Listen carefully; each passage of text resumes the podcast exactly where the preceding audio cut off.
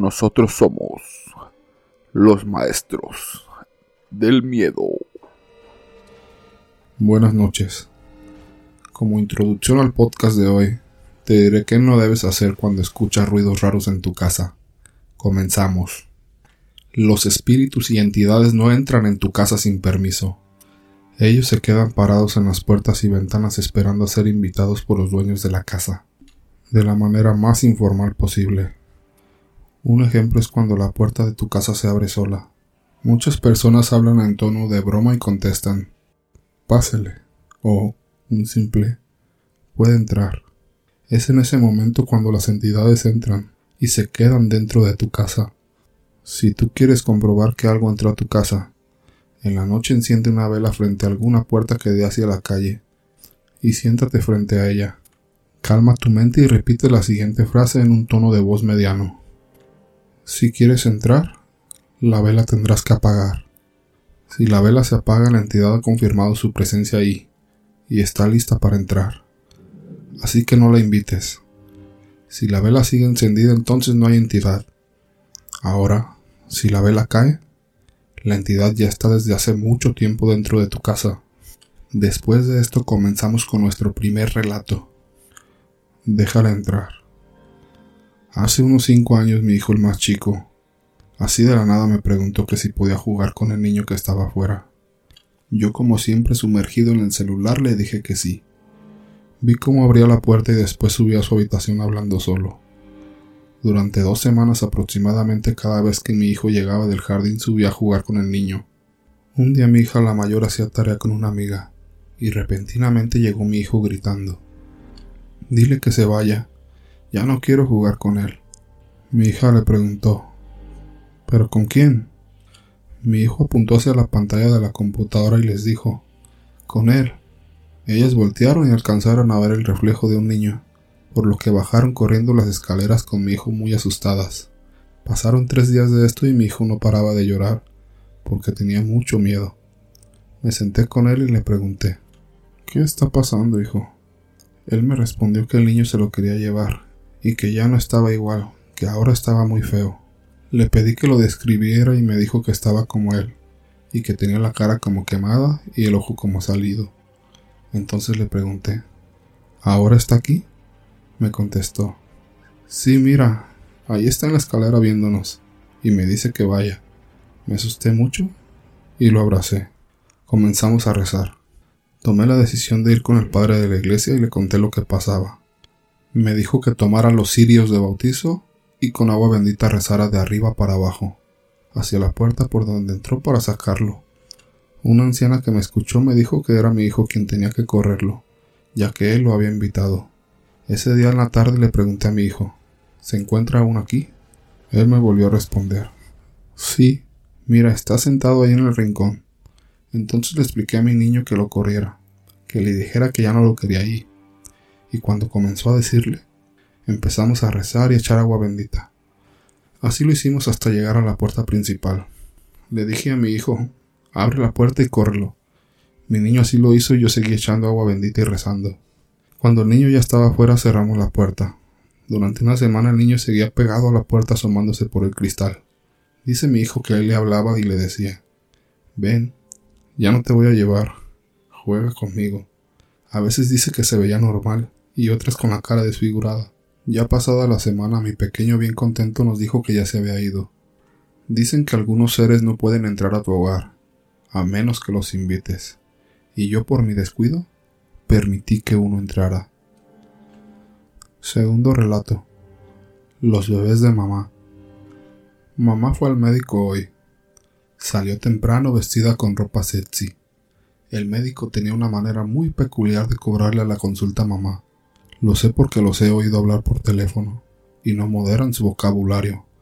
Los demás también lo saben. Me refiero a mis otros tres hermanos. Bueno, mejor dicho cuatro, porque hoy sumamos otro a nuestra familia. Es tan frágil y tan pequeño. Pobre, sus ojos son apenas como dos frijoles, y su piel es muy roja. Supongo que así era yo también cuando salí expulsado del vientre de mamá. Yo era el menor antes de hoy, el mayor es Jorge, que tiene ocho años, luego Juan de seis y yo, Pedro, que tengo cuatro. Jorge es el líder por ser el mayor. Siempre nos dice qué hacer.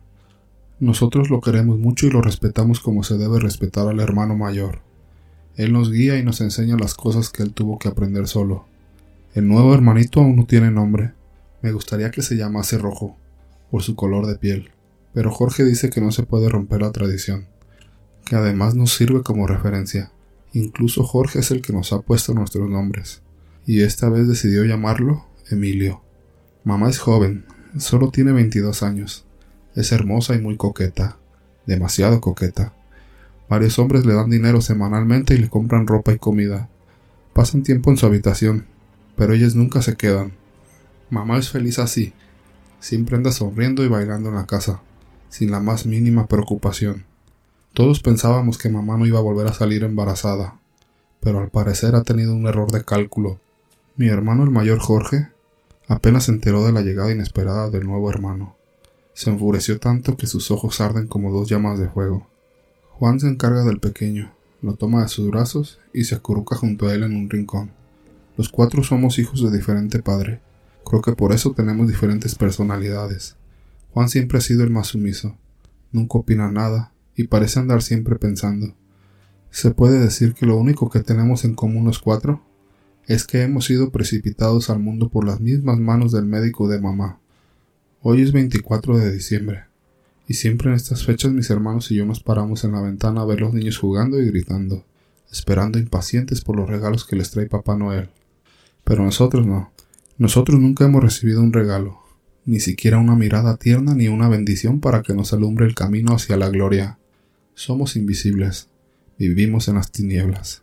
Mamá ni nos mira y nuestros padres ni saben de nosotros. Pero Jorge ha decidido que este día sea diferente.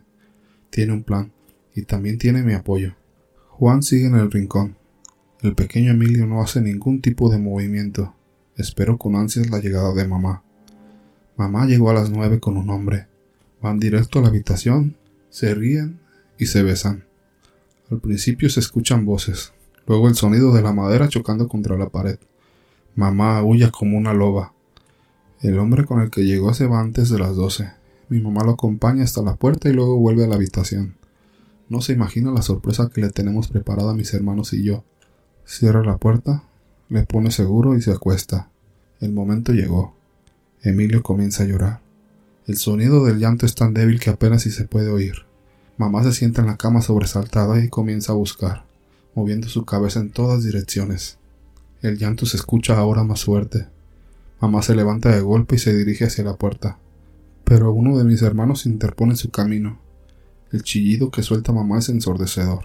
Retrocede de espalda hasta chocar con la cama y entonces se encuentra por primera vez con mi mirada. Sus intensos ojos azules quieren salir de su cara.